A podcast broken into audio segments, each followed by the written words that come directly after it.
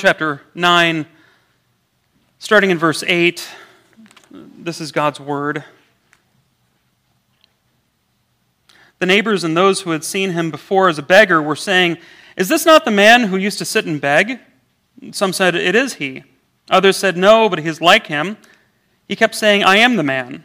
So they said to him, Then how were your eyes opened?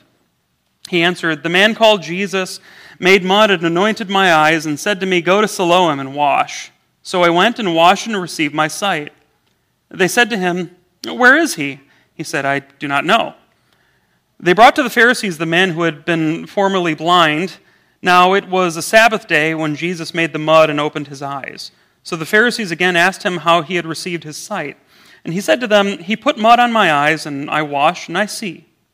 Some of the Pharisees said, This man is not from God, for he does not keep the Sabbath. But others said, how can a man who is a sinner do such signs? And there was a division among them. So they said again to the blind man, What do you say about him, since he has opened your eyes? He said, He is a prophet. The Jews did not believe that he had been blind and received his sight until they called the parents of the man who had received his sight and asked them, Is this your son who you say was born blind? How then does he now see? His parents answered, We know that this is our son and that he was born blind, but how he now sees, we do not know, nor do we know who opened his eyes. Ask him. He is of age. He'll speak for himself. His parents said these things because they feared the Jews, for the Jews had already agreed that if anyone should confess Jesus to be the Christ, he was to, put, he was to be put out of the synagogue. Therefore, his parents said, He is of age, ask him. So for the second time, they called the man who had been blind and said to him, Give glory to God. We know that this man is a sinner. He answered, Whether he is a sinner, I do not know. One thing I do know, that though I was blind, now I see. They said to him, What did he do to you? How did he open your eyes? He answered them, I have told you already, and would you not listen? Why do you want to hear it again? Do you also want to become his disciples? And they reviled him, saying, You are his disciple, but we are disciples of Moses. We know that God has spoken to Moses, but as for this man, we do not know where he comes from. The man answered, Why, this is an amazing thing. You do not know where he comes from, and yet he opened my eyes. We know that God does not listen to sinners, but if anyone is a worshiper of God and does his will, God listens to him. Never since the world began has it been heard that anyone opened the eyes of a man born blind. If this man were not from God, he could do nothing. They answered him, You were born in utter sin, and would you teach us? They cast him out. Jesus heard that they had cast him out, and having found him, he said, Do you believe in the Son of Man? He answered, And who is he, sir, that I may believe in him? Jesus said to him, You have seen him, and it is he who is speaking to you. He said, Lord, I believe, and he worshiped him. Jesus said, For judgment I came into this world that those who do not see may see, and those who see may become blind. Some of the Pharisees near him heard these things and said to him, Are we also blind? And Jesus said to them, If you were blind, you would have no guilt. But now that you say, We see, your guilt remains. Now, this is God's uh, inerrant, infallible word, brothers and sisters in Christ.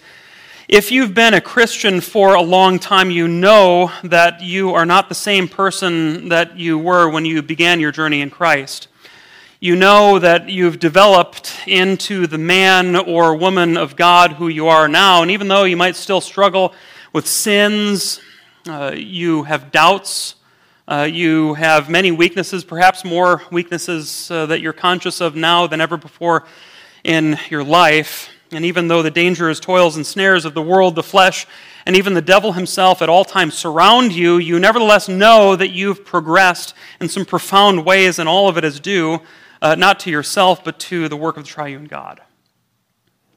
Uh, you have victories in Christ. You feel uh, the full assurances of forgiveness, of pardon. Uh, you feel the love of God in your very hearts. You're being transformed, as Paul will say, from one degree of glory into another.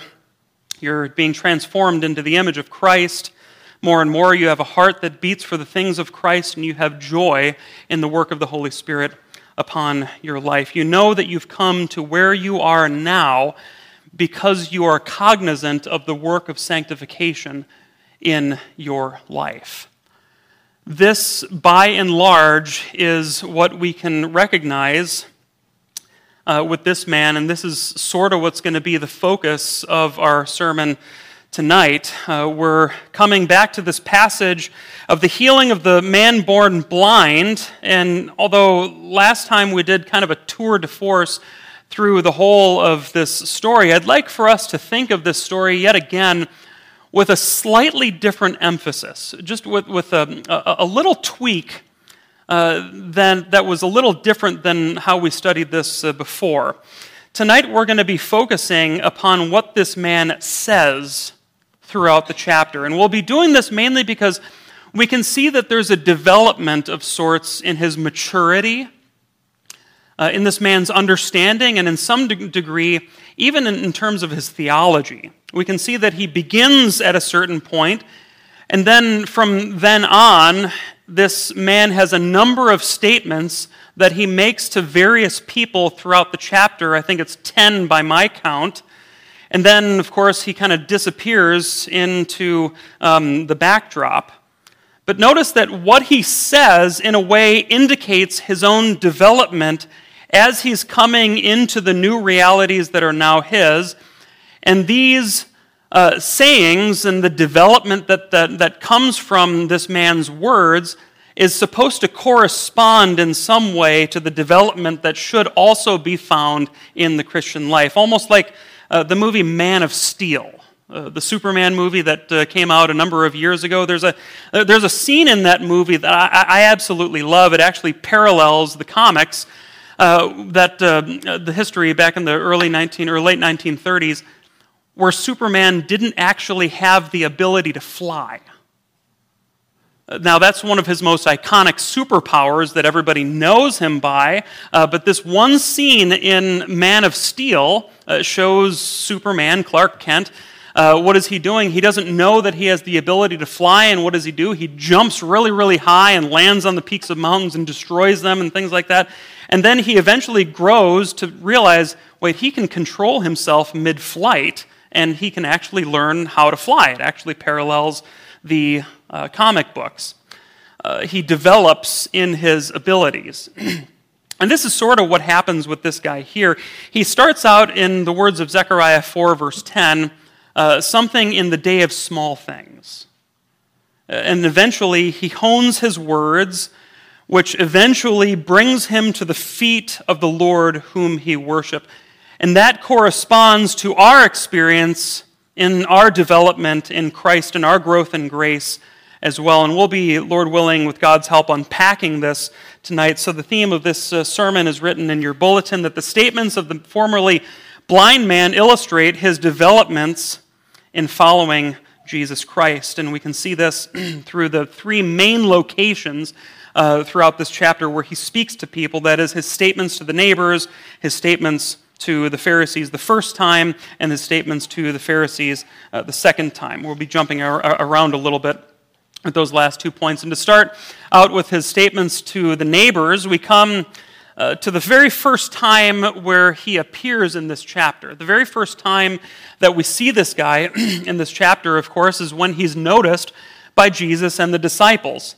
And unlike the last time in the Gospel of John where Jesus heals someone in chapter 5, there's no prior dialogue, there's no interaction, give and take that Jesus has with this man. Really, he begins by not saying anything, but by being told what to do by the Lord Jesus, whom uh, really the crux of the entire um, passage is found in verse 5. The Lord Jesus, who declares himself to be the light of the world, again, linking it with, uh, with, with chapter 8. And so, Jesus, being the light of the world, has made it so that he can make it so that this man can receive sight. Light can flood into this guy's eyes for the very first time ever so that he can see. In other words, the first thing that we notice about this man is that he doesn't produce anything. But he's acted upon, he's spoken to in order to produce this man's healing. This man is entirely passive. Uh, verse 6 Jesus uh, spit on the ground, he makes mud with the saliva, then he anointed the man's eyes with the mud. By the way, that word anointed is going to come in handy in a little bit. He anoints the man's eyes with mud, and he says to him, Go wash in the pool of Siloam, which means sent. And so he went and washed and came back seeing. You notice that whatever the guy is going to say throughout the rest of the chapter, whatever the guy is going to say from this point on, he only says it because he has been spoken to. He has an encounter with the Lord Jesus, which thereby produces everything that he does and says. Paul in 2 Corinthians 4 makes the same argument, actually. He draws an analogy between creation and the Christian life. He says this in verse 6 For God, who said, Let light shine out of darkness, has shone in our hearts to give the light of the knowledge of the glory of God in the face of Jesus Christ. And so, what this guy is, is uh, experiencing here, what this guy is receiving here, is kind of a personalized version of let there be light uh, that Paul is speaking about and that uh, creation uh, talks about, the same kind of power that creates the entire universe by divine fiat, uh, that is, all God has to say is, let there be, and it is, is the same kind of power that produces the sight of this man and produces the, the same faith that is even in your hearts right now. Every one of us begins our journey in Christ as passive recipients of the things of God in Christ even before we even pray the sinner's prayer, that work has been accomplished in us.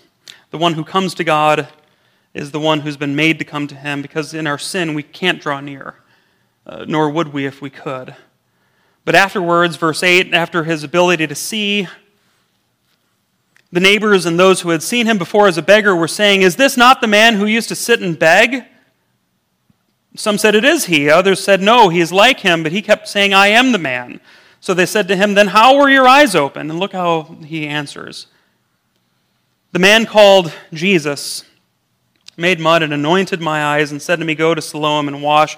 And I wash and receive my sight. You can see that there's, in this statement here, there's nothing complex. Uh, there's nothing too involved here. There's nothing that's found here that's, that's, that's too elaborate.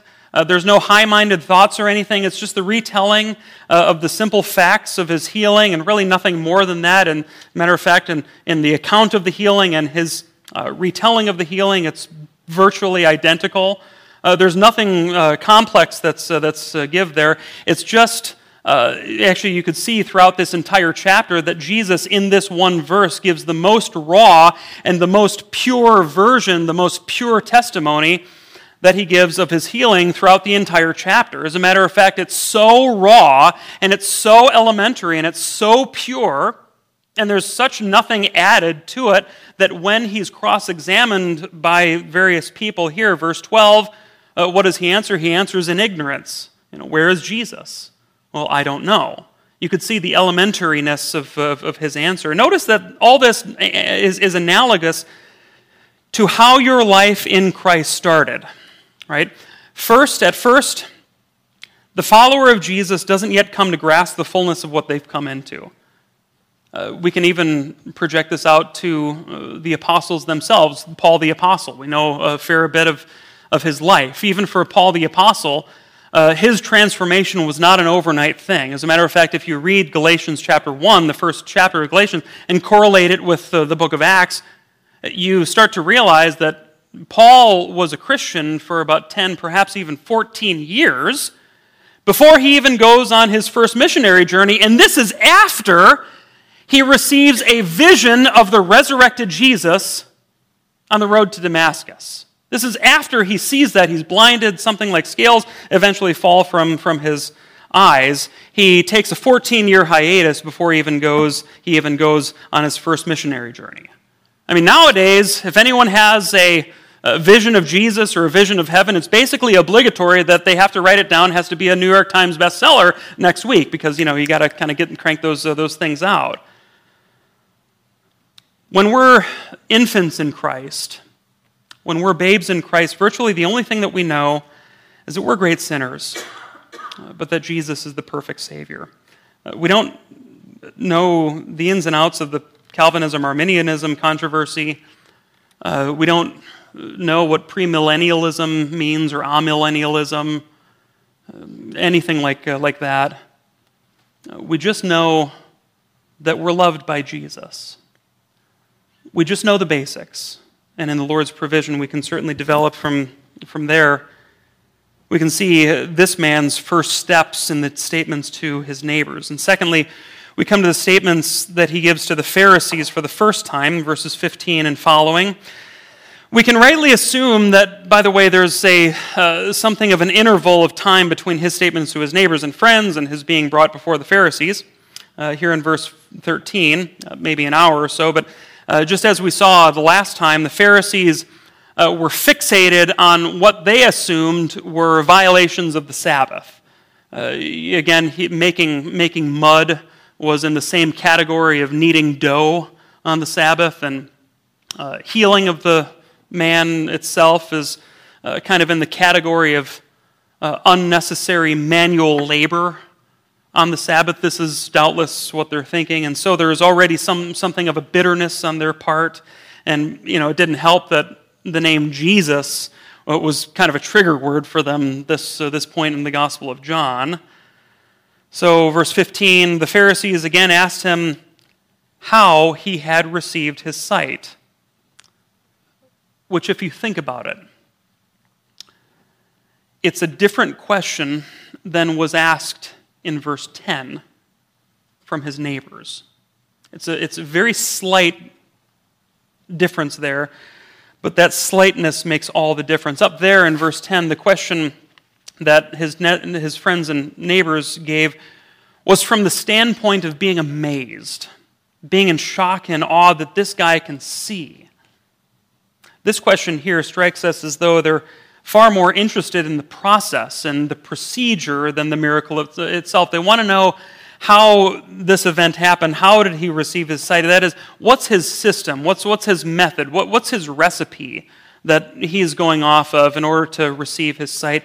And so he responds with what's actually a rather cursory overview of, of his miracle. Uh, you read the, the verse.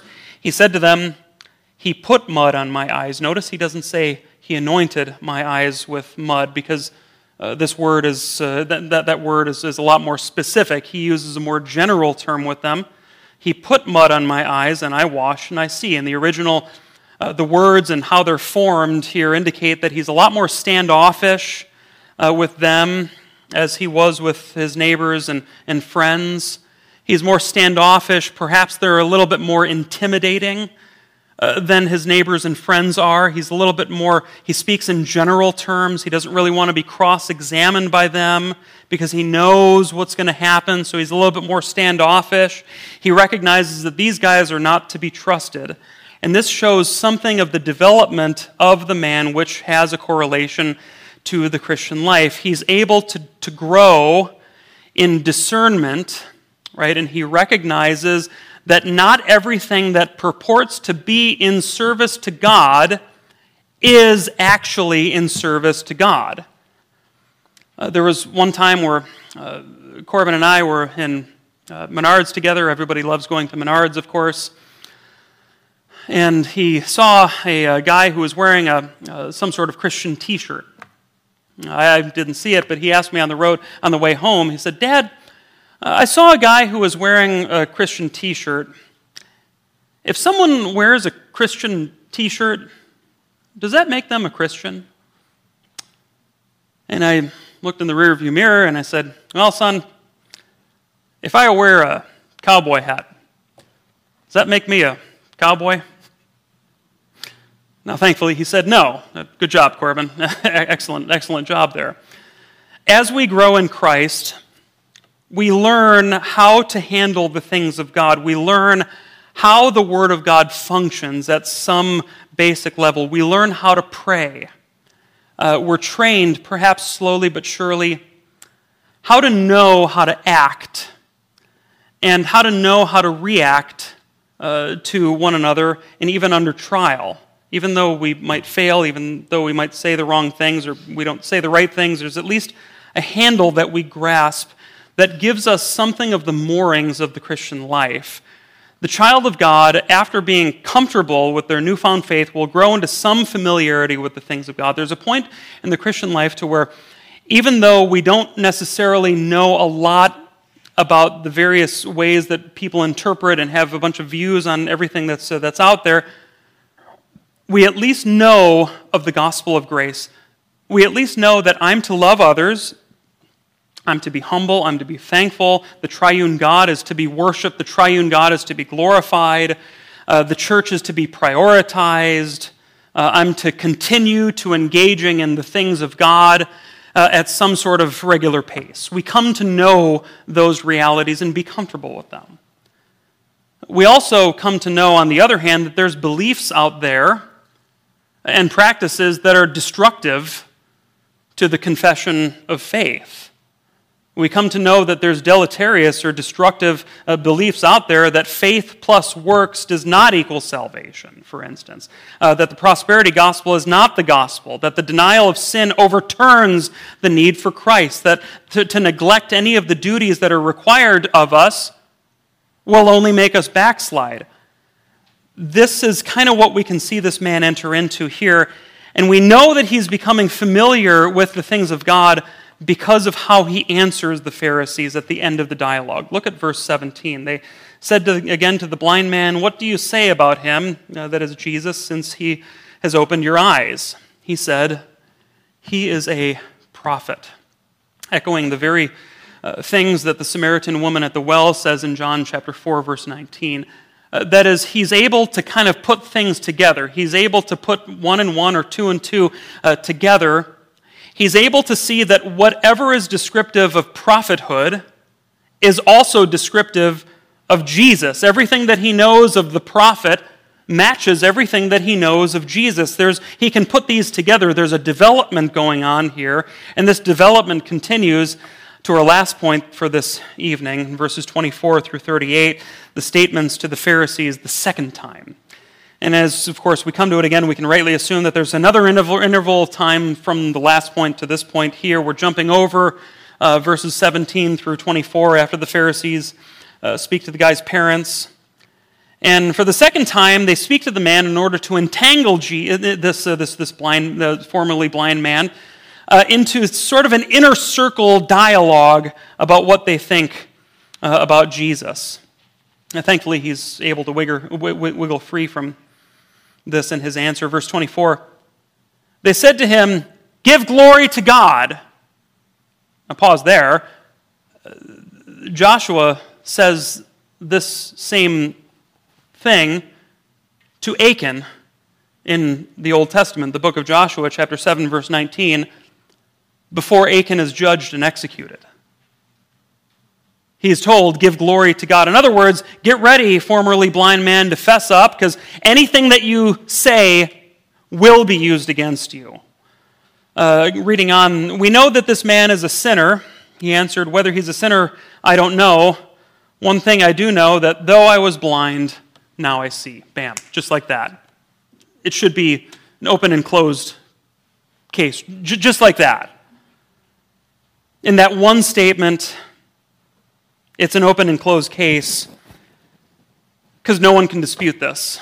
No one, this is not up for debate, as we've seen last time. This is not something that's, that's open for debate. And at this point, it's at this point, I think, that his ability to discern reaches its high point right, uh, right here. He becomes so familiar with their antics that he just rushes to the very thing that's beyond all doubt and that no one can contradict. That is, the work of Jesus has had a profound effect upon him that is irrefutable, beyond the abilities of the religious elite to mimic, beyond the abilities of the religious elite to argue about. The more the Christian grasps the realities that they've come into, the more acute their abilities will be to recognize the things that contradict them, and even what the cheap and phony counterfeits are to them. Experiencing the work of Christ, uh, the giving of the new life, uh, the new mind, the, the new heart, uh, will eventually be able to identify what's hostile to the Christian confession, like this man does here.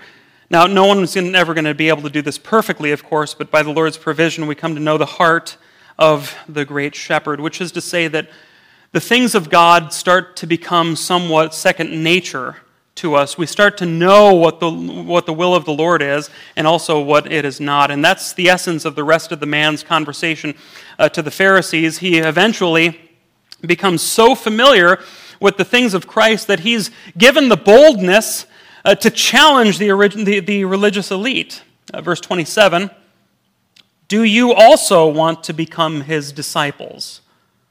Now, what's the subtext there? See what he's, he's saying. He is a disciple of Jesus. And he professes his discipleship to the Lord Jesus to the very people who will murder the Lord Jesus just a few months from now. And verse 30 through 33 is the longest thing that this man says, the man answered, Why, this is an amazing thing. You don't know where he comes from, and yet he opened my eyes. We know that God does not listen to sinners, but if anyone is a worshiper of God and does his will, God listens to him. Never since the world began has it been heard that anyone opened the eyes of a man born blind. If this man were not from God, he could do nothing. The, the longest thing that this man says in this entire chapter is a resounding rebuke to the religious elite. What growth do we see here? Uh, what boldness do we see here? What courage? Uh, what strength is shown here that outstrips literally every, every other person in this entire chapter? All shown from what he says. But I'd like to jump over to verse 35 because this really is where his words come to a crescendo and even to a full stop. Uh, Jesus says to the man, Do you believe in the Son of Man? He answered, Who is he, sir, that I may believe in him? Jesus said, You have seen him, and it is he who is speaking to you. He said, Lord, I believe. And he worshiped him. And this is where his words correspond most purely to the man's actions. His, here, his words culminate so that he does the very thing that he always wanted to do from the very first uh, outset and the, the, that we see him in the chapter. Uh, the very one who's he's been testifying to this entire chapter is now right in front of him and what's his final and most proper uh, response to now the person who's uh, right in front of him? Astonishment, silence, worship. He worships because, if nothing else, the Christian is the one who believes that Jesus is the Son of Man, which is a title of deity. Uh, it's an acclamation that Jesus is God. He is divine, He is God, and to Him is, is due both worship and service. The Christian is the one who stands at the ready to bow to the Lord Jesus at his feet and worship. The Christian is one whose words testify, even though imperfectly, to the grace that's theirs in Christ. Just like this man here, we develop, we grow, we walk by the Spirit, we make no provisions for the flesh to gratify its desires. We're crucified with Christ, We're, uh, we put off the old self, we put on the new self, being transformed in, uh, in, in knowledge and the image of its Creator uh, we're being transformed from one degree of glory into another. We grow, we develop like we see this man does in this chapter. We've seen tonight that the statements of this formerly blind man illustrate his development in the things of following Jesus. And I want to leave you with a couple applications tonight as we close. Firstly, know that you are still on a development trajectory in Christ. Know that you are still on a development trajectory in Christ. So long as you're here, that is, so long as you are in the body, so long as you are here, you confess that Jesus is Lord and you believe in your heart that God raised him from the dead, rest assured, something that he's doing with you. You can be sure of that. Uh, there's something that he's doing with you. You won't be uh, perfect in this age, uh, but we toil with all the energy that he powerfully works within us. We ebb uh, we flow, we grow, we shrink back, we take two steps forward, one step back. Sometimes we take uh, one step forward and two steps back, right? Uh, but so far as we are in the body, we press on toward the goal of the upward call of God in Christ. In a few minutes, we're going to be singing the hymn Amazing Grace. It's a classic hymn, perhaps uh, one of the best known of the hymns, but think of the words of the hymn. Perhaps you've never seen this before that it highlights the entirety of the Christian experience. From verse 1, saving a wretch like me, all the way over in the last verse to having no less days to sing God's praise in the heavens when we've been there for 10,000 years. Perhaps that's the very first time that anybody has uh, shown that to you. We go from infancy in Christ to being with Christ in the heavenlies in that song. So trust in the Lord that you are still on a development trajectory in Christ. Secondly, mind your words and use them to the glory of Christ. Mind your words and use them to the glory of Christ. We've uh, been looking at this man's words for the sermon, comparing them to the Christian life. Uh, the use of your words is going to, in some way, indicate where you are in your development, in your growth in grace in Christ. So, how do you speak to others? How do you treat others? Uh, do you speak of Christ? Uh, do you um, make things known, the things of God known in your words and your actions? Do you make plain, do you make his work plain to others by what you do and how you say it? Uh, is it a taxing thing? Is it an unusual thing to discuss the things of God with others? Jesus in Matthew 12, verse 34 says, Out of the abundance of the heart, the mouth speaks. the point he's making in that passage is that in some sense, your words, what you say, reflects your heart. It'll indicate the legitimacy or the consistency of your intentions. And from what the Bible says about the heart, uh, there's a study going on right now on Monday nights on the heart. We know that this backs up further into our thoughts as well. I say this because words serve one purpose to convey thoughts. So, in that same passage in Matthew, Matthew chapter 12, where Jesus says that out of the abundance of the heart the mouth speaks, he also says that on the day of judgment people will give account for every careless word they speak. For by your words you will be justified, and by your words you will be condemned. And let's just say that the American Christian culture nowadays fosters many careless words about God and each other, and I think it's because it fosters many careless thoughts about God and each other. Words convey thoughts, and God knows your thoughts. So, what do you do? You fill your thoughts with the things of Christ. That's what you do. And what's going to happen is that your words are just simply going to follow suit. You can't have God honoring lips with a mind that's empty of His goodness and majesty. So, mind your words and use them to the glory of Christ. Let's pray. Father, we give you thanks and praise that you have given to us um,